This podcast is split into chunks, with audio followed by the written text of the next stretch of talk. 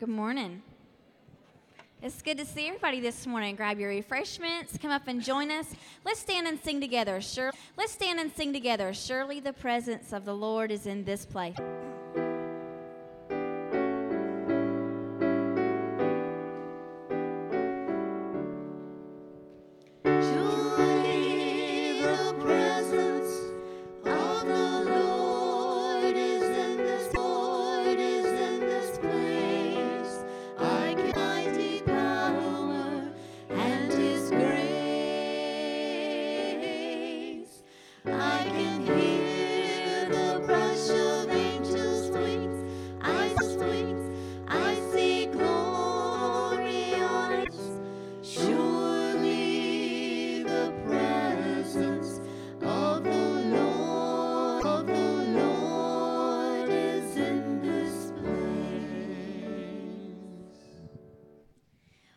This morning, especially our visitors. This is our contemporary service. We have another service at 11 o'clock that's more traditional.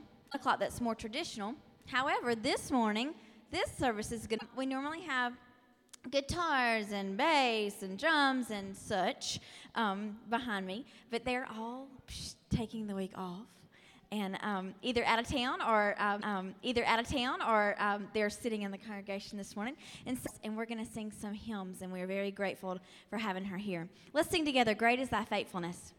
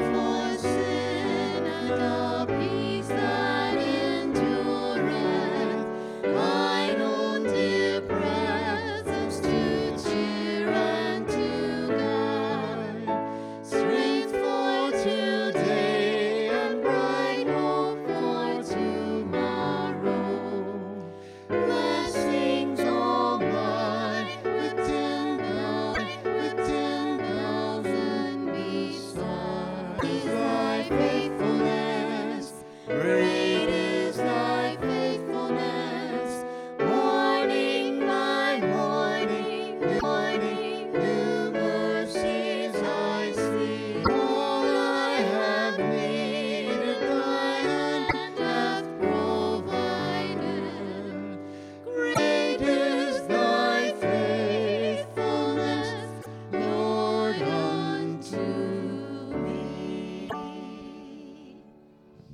You, it's such a blessing to be on this end and hear all of that this morning. You guys sound great. That's a wonderful song. Let's sing together Grace Greater Than Our Sin.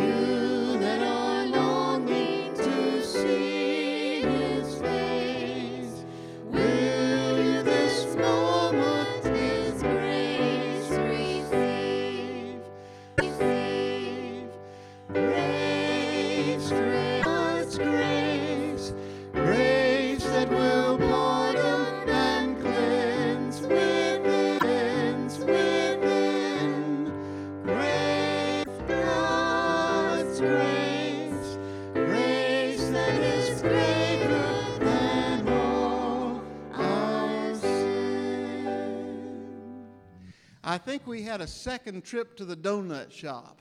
So if you didn't get a donut the first time through, you can go back and see what Randall was able to snatch up from around. Uh, uh, you didn't go by the trash cans again, did you, Randall? Okay, but anyway, turn and see who that is uh, near you, and children, make your way to the front for a few moments of sharing.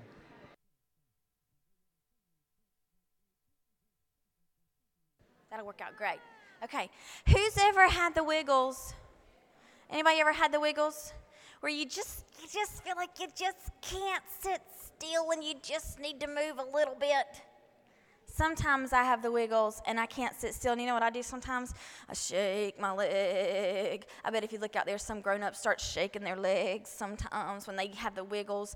And sometimes when kids have the wiggles, they just have to wiggle in their seat. Caroline watches this silly show that I don't I don't like too much, but sometimes it teaches good lessons. And they sing a song and then they say, "Hold still, wiggle, wiggle, wiggle, wiggle, wiggle, wiggle, hold still." You want to wiggle with me? When I sing wiggle, wiggle, wiggle, you do some wiggling. Ready? We gotta hold still sometimes. Let's hold still first. Hold still. Get ready? Ready to wiggle? Wiggle, wiggle, wiggle, wiggle, wiggle, wiggle. Hold still and wiggle, wiggle, wiggle, wiggle, wiggle, wiggle. Sometimes we just have to wiggle, don't we? But you know what? Sometimes our parents ask us to hold still, and they say, sometimes they say, be still. This morning I was trying to brush Eli's hair and I was saying, Be still, Eli, be still. And I was trying to get Caroline's tights on and I was saying, Be still, be still. Sometimes our parents ask us to be still so they can help us. And sometimes even grown ups have to be still and we have to be quiet and still and listen. You know what happens sometimes? Jesus says in the Bible, Be still, be still and know that I am God. Sometimes we have to be really still and quiet to listen to directions from Jesus too. So it's an important lesson for kids to be still and listen to parents and listen to Jesus, but it's important for parents and grown ups and grandparents to be still too and listen to Jesus.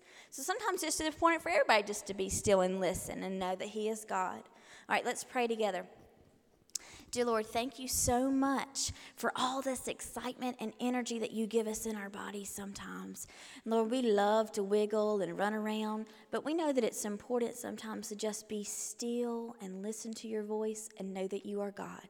In your name I pray. Amen.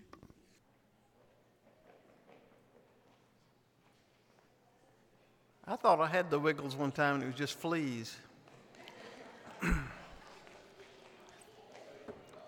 hum? I'm a dog. That's right. That's exactly right. It's good to see everybody here. If you're a, vers- a first time visitor, we have a uh, mug for you. We would like to mug you.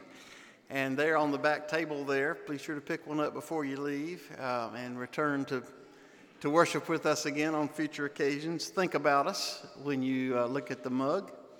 Um, also, um, want to tell you that you're welcome to stay around if you're visiting for our 10 o'clock hour. That's when we have Sunday school uh, for all ages. I say that because some folks who moved down here from the north are astonished that we have adult classes because there are sections in the north apparently where that's not the case.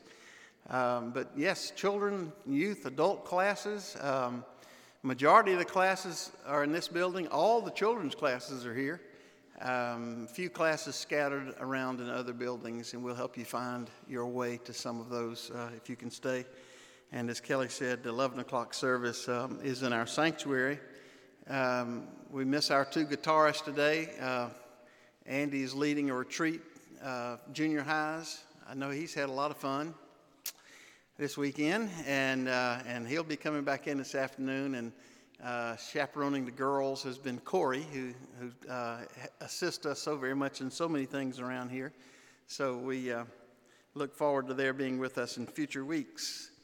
Uh, if you would like to share a prayer concern with us today, we invite you to do so. Um, we have index cards. If you lift your hand, we'll get you an index card and ask you to write something down that you don't mind me repeating. So if you have a need that, that or a request that you don't want to say much about, just write something down like an unspoken prayer request, and uh, uh, we'll do that that way. Um, so invite you to do that, and we'll collect those in a few moments.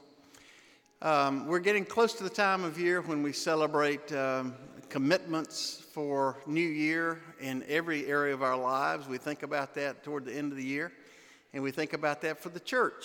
And so I want to call on uh, Ralph Johnson at this time to come. He's chairperson of our finance and stewardship work area, and uh, I think he has an introduction to make after he has his say. Good morning.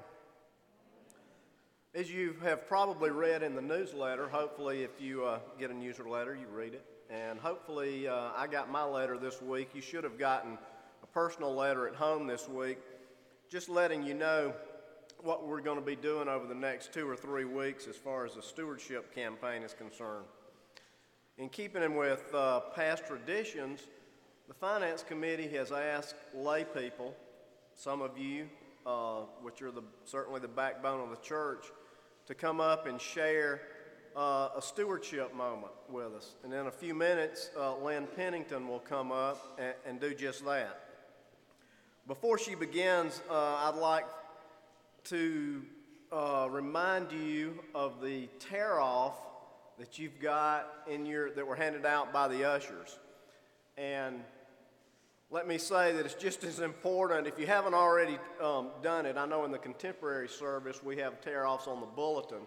So some folks have, have already uh, made reservations for, for the uh, Thanksgiving dinner, which is, happens to also be the end of our commitment uh, drive. That Sunday will be Commitment Sunday, uh, and we really would like to get a lot of folks here.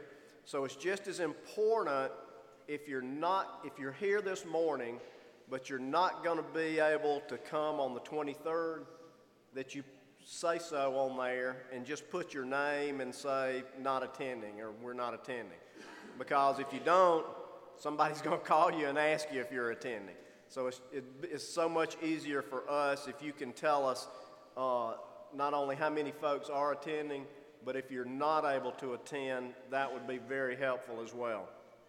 Um, and before I go any further, before I ask Lynn to come up here, I'll say I asked several people to, to come up as uh, lay people and speak on this uh, stewardship uh, drive. And every single person that I asked volunteered to do it. And I just think that's a wonderful testament to the, to the volunteerism. And I, I was talking to Lynn this morning a little bit, and she said, You know, that's really a hard subject to talk on, and it is because it's so broad. If we could define it a little bit more, then, then maybe it would be a little simpler. But I know Lynn will do a good job, and so will those that are, that are going to speak at our contemporary service uh, and this service in coming weeks. Lynn?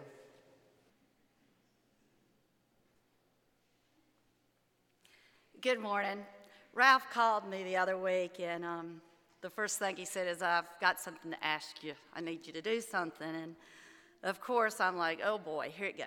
I've had a lot of phone calls lately. I don't know who to thank for that, but um, uh, they've all been good. It, it, challenges me some more to, to do some things that I, I need to do, but have tried to tell myself I don't need to do.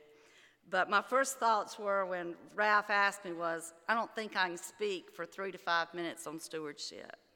And the more I thought about it, I thought, and, and Ralph made the comment to me, sure you can. I've heard you speak before. I, I know that you can come up with something. And the more that I thought about it, I realized that I could in my own reflections of my own life. So that's where I want to uh, take my three to five minutes, and I promise I'll try not to go over Arthur.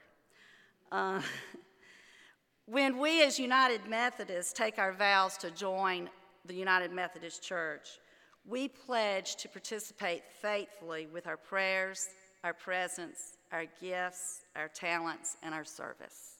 And that's a very wonderful statement that we have there.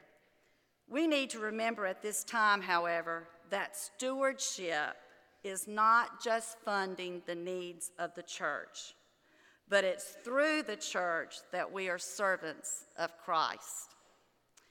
The United Methodist mission statement states that we are to make disciples of Jesus Christ. How do we do that? Well, for those of you that heard my sermon when I got to preach back in August, it was about using our gifts and talents to serve God. So here's your chance to do so.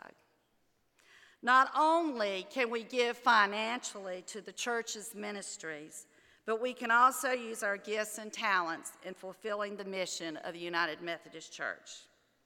As we near Commitment Sunday on November 23rd, please consider carefully the ministries of this church that you are specifically associated with.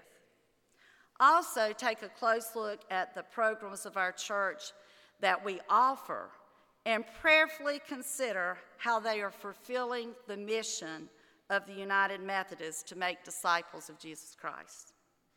I believe if you look closely at all of our programs, they all do just that. Do we want to continue making disciples for Christ? If so, we need your help beginning now. In closing, I'd like to share a previous experience of stewardship with you. My previous husband and I had always tithed to our church. We did not always have a lot to give, but we always gave.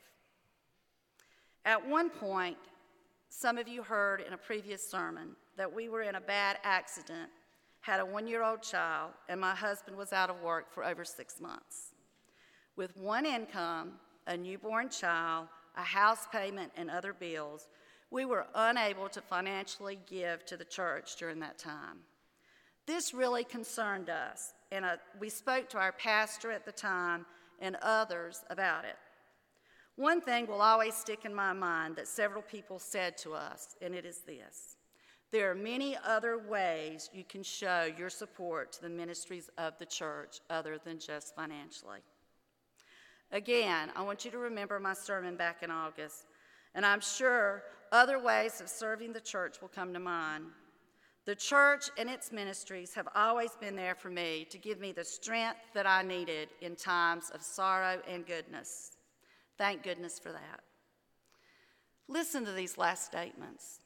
Will we, as United Methodists, be there for others with our ministries, or will we hear the same thing that we're hearing during these tough economic times?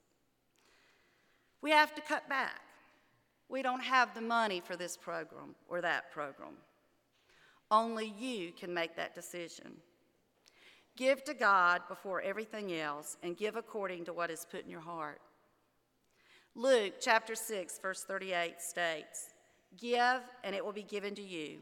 A good measure, pressed down, shaken together, and running over, will be poured into your lap.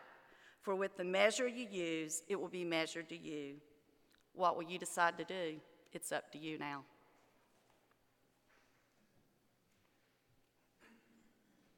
Thank you, Lynn, very much. Ushers, if I can get you to help me with the uh, collection of the index cards. Lee, do we have anything else to announce? Caught you right off guard, didn't I? I just didn't want to leave you out if you knew anything.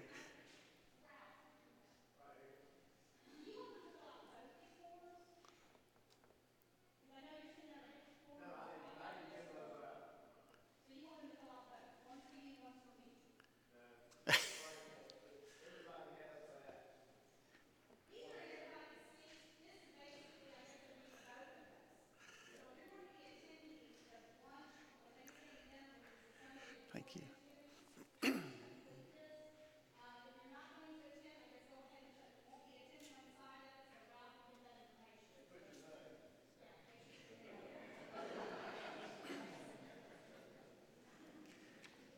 Let me do one other thing before we have our prayer, and that is if you um, are a veteran of any of the armed services, would you stand?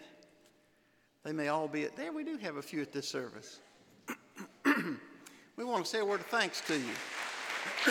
thanks to you.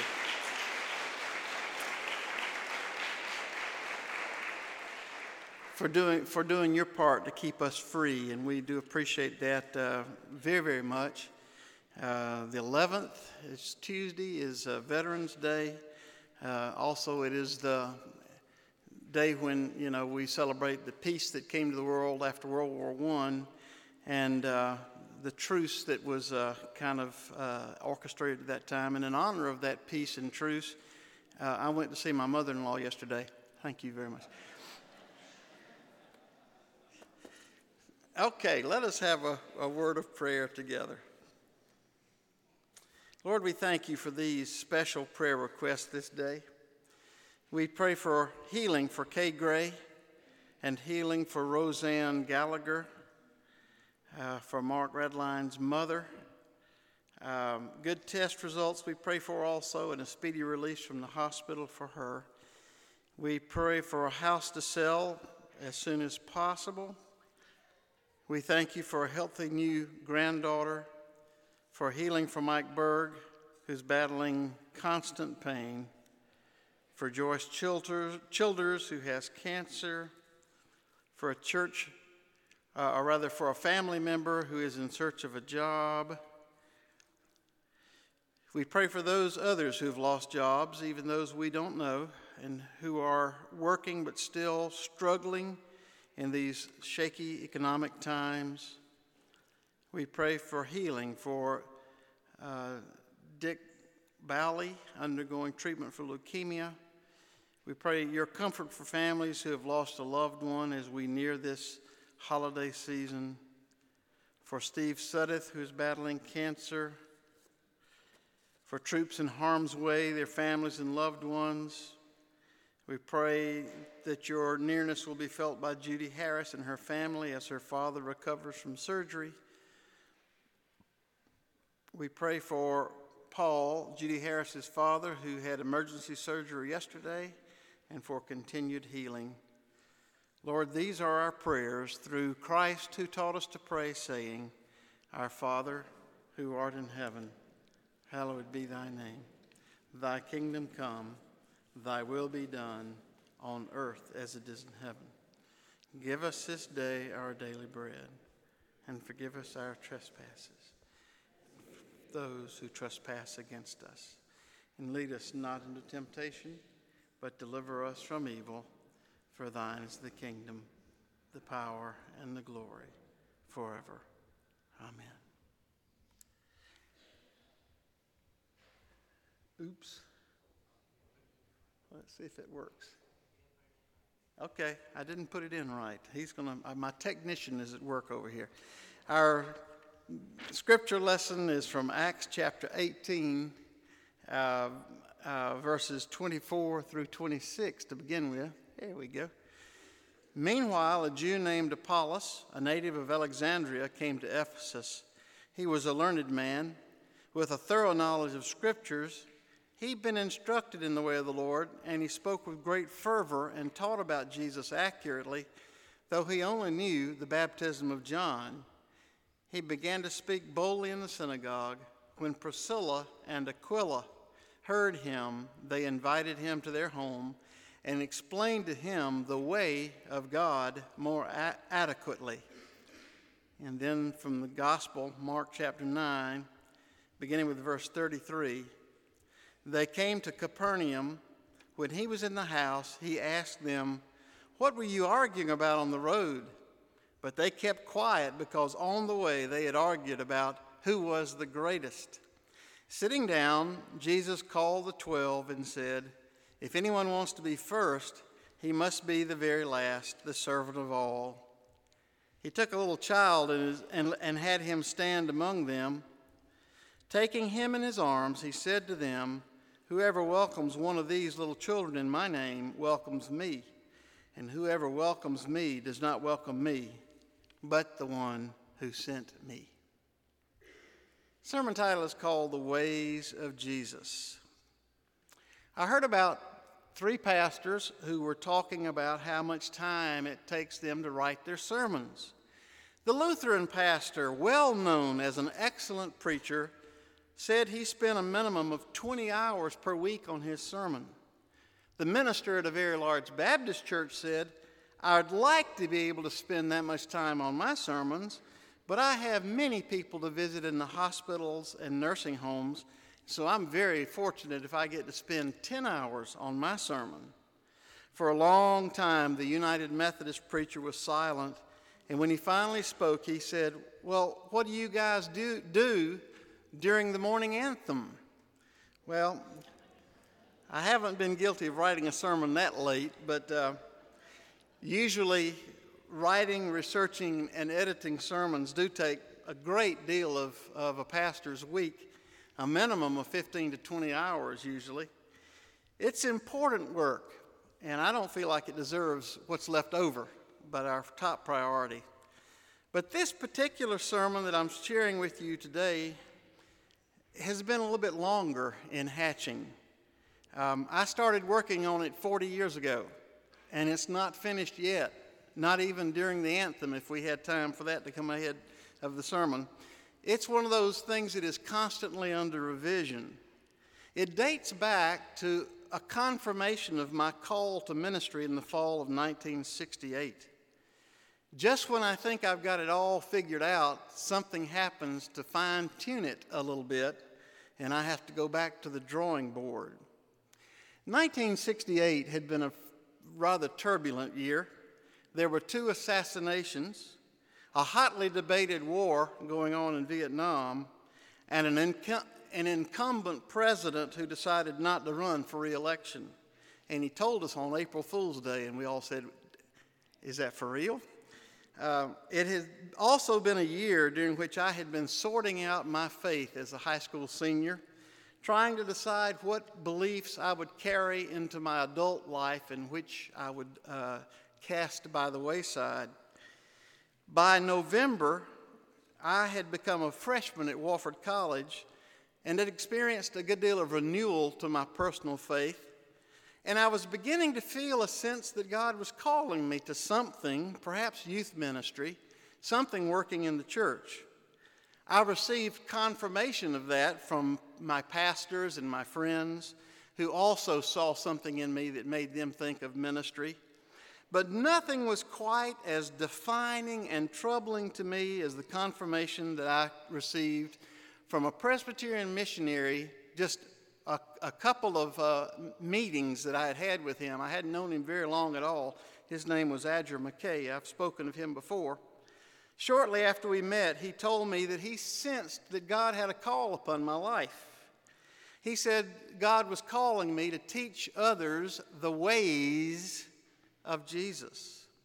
Now, that doesn't sound all that profound, I realize, nor is it unique for me. All pastors are called to teach the ways of Jesus, aren't they? But there was something about the way he said that to me that was like a, a haunting that he put upon me. What did those words mean? The ways of Jesus. Periodically, especially in November of every year, I find myself struggling again with those words and asking myself, Arthur, are you doing what God called you to do? Are you teaching the ways of Jesus? For a while in my early uh, uh, young adult days, I thought that the ways of Jesus meant that I had to help others encounter God the same way I had encountered God. I was like the man who fell into a deep well and he couldn't get out. And so, there at the bottom of the well, he began praying and he had a wonderful experience of God's love and presence. And he gave his heart to the Lord and he was a changed person and he was so happy. And when he was finally rescued, the first thing he did was push his rescuers down to the bottom of the well so that they might have a similar experience. Yeah, I pushed a lot of people into wells there for a while. Next, I thought that the ways of Jesus might mean that I needed to become a well known, high profile speaker, you know, a TV evangelist. You might remember how many TV preachers, why is Penny laughing at me? you might remember how many TV preachers we had before PTL went AWOL. Um, fortunately, I quickly realized that I had neither the talent nor the nerves for a high profile ministry. And I discovered too that ministry based upon a personality is doomed to failure. I also learned that what Jesus really considered important was obscure servanthood, that that's what he valued over fame. Then I wondered if the ways of Jesus meant that I was supposed to reinvent the wheel, to start over and reorganize the church um, after the first century pattern in those days, I much preferred small prayer groups to real churches. But then I began to discover that the ways of Jesus are much bigger than churches and organizations. Maybe in a few more years, I'll have a clearer vision of exactly what the ways of Jesus are and why I was commissioned in a special way to, to, to me anyway, to preach that. Um, but I'm convinced that, that there are some ways of Jesus that I've learned that I want to share with you today. I'm convinced that the ways of Jesus are about how we relate ourselves to God and to one another. How we relate ourselves to God and the way they, we relate to one another. Not all that profound, is it? Jesus taught that there was only one way to be approved by God and relate ourselves to Him, and that was through simple trust in God's goodness and grace, not through trusting in my own goodness and my own works. In the Gospel of John, Jesus was asked, What work does God require of us before he will accept us? Whoops.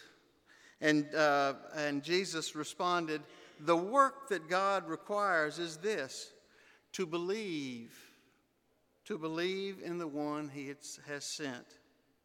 Now, most religions in the world teach that we must earn our way to God and into a relationship with Him through faithful obedience to prescribed duties. The religions that teach salvation by reincarnation believe that you recycle your way to God through an, uh, uh, countless recycling of your life, your soul here on earth, you might finally get it right and earn your way to God. It's a salvation by works plan. But Jesus said that the work God requires of us is simply to trust in God's generosity and mercy. Even Jesus didn't want to come to God trusting in his own goodness, and he set an example for us when he was baptized. John protested and said, We got this wrong. You don't need my baptism. You ought to be baptizing me. And Jesus said, But let us do it for now to fulfill all righteousness. You see, Jesus knew that right standing with God was God's to give and not his to earn. And it is God's to give to us as we come in simple trust in God's goodness.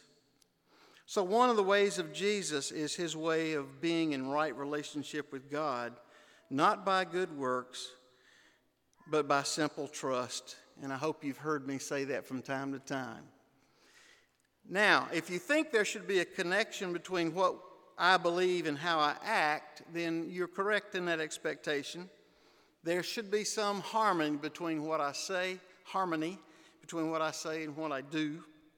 I don't have to do good works to be saved, but salvation ought to produce good works in me if it's real. When our daughter Hillary was about seven years old, she was having to put up with the antics of her four year old little brother. And he was into everything of hers. And, uh, and uh, at that wonderful age, four years old, and our seven year old daughter said to me one day, Daddy, do you think John will go through a stage of being nice when he learns that there's a God around here? If we learn that there's a God around here, it ought to produce some niceness in us, is what she's saying.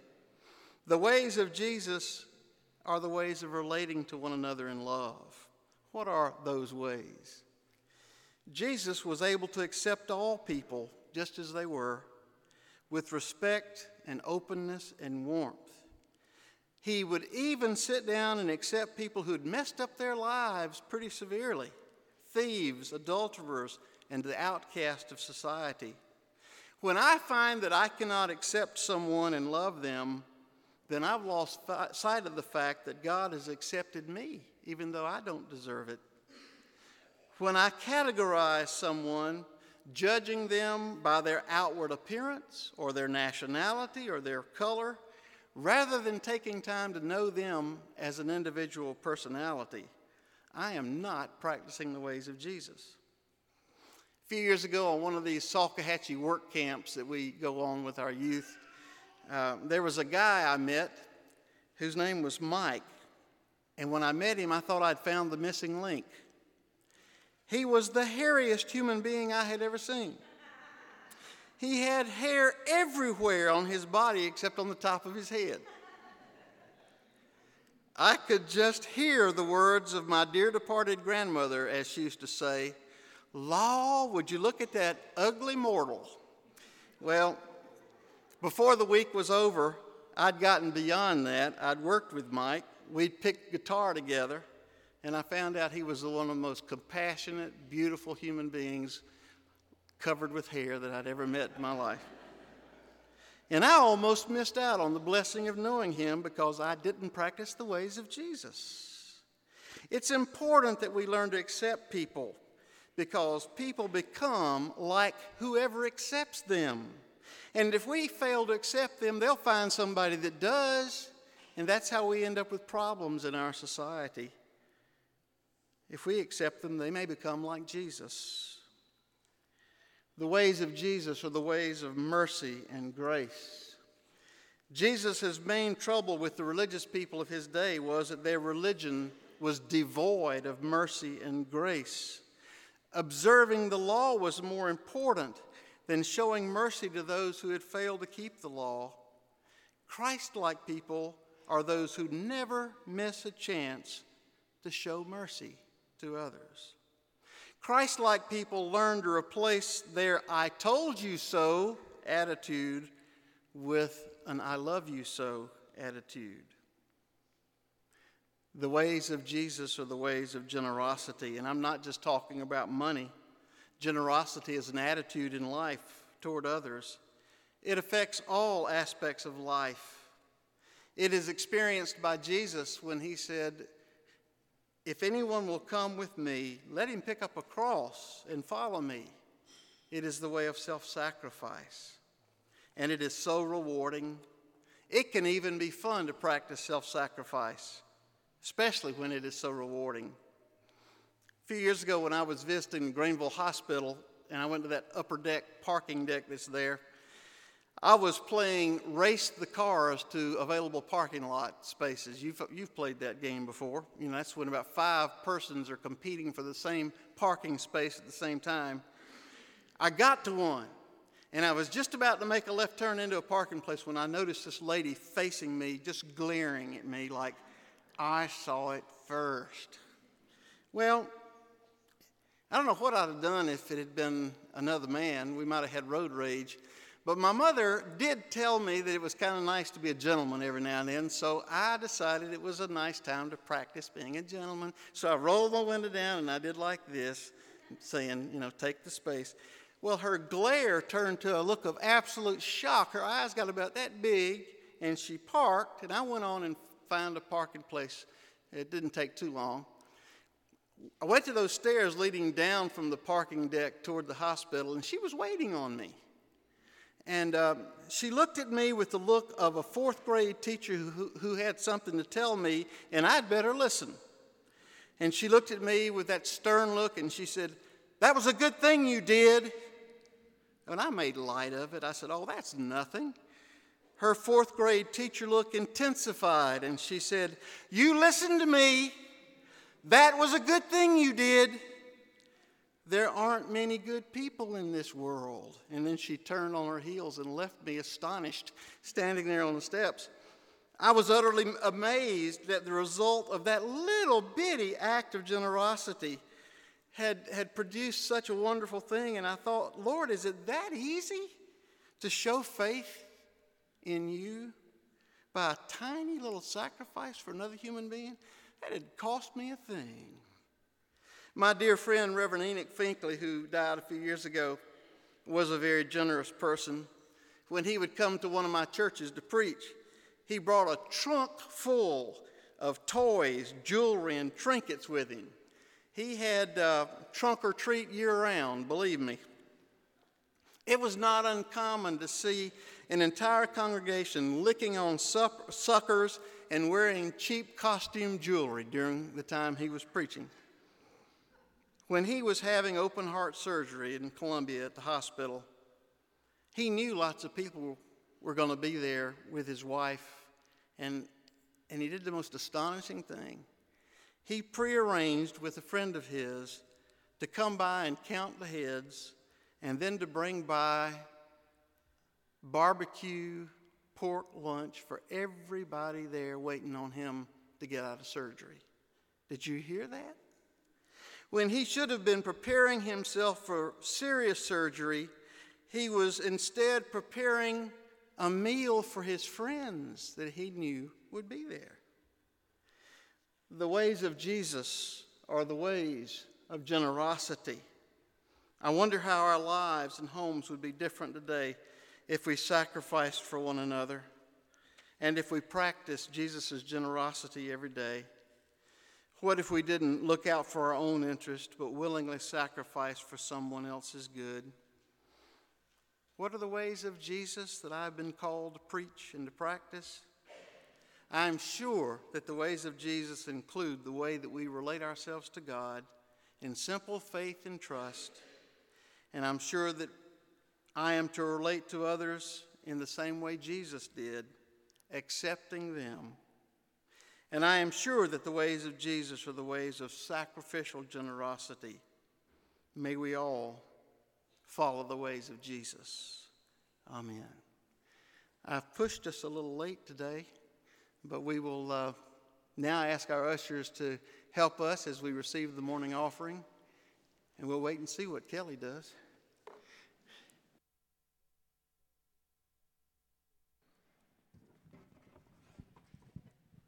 Will you stand and sing with us?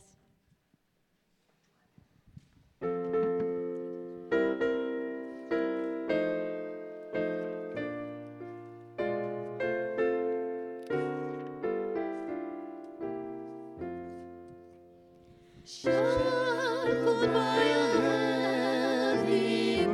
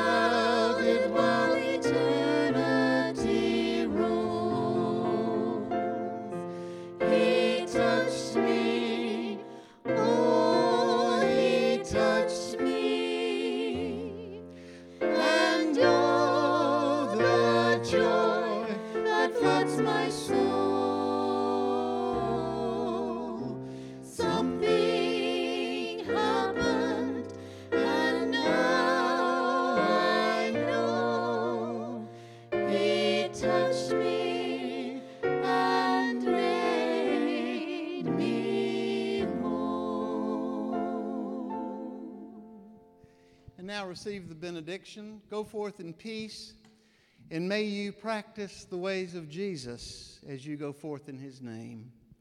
Amen.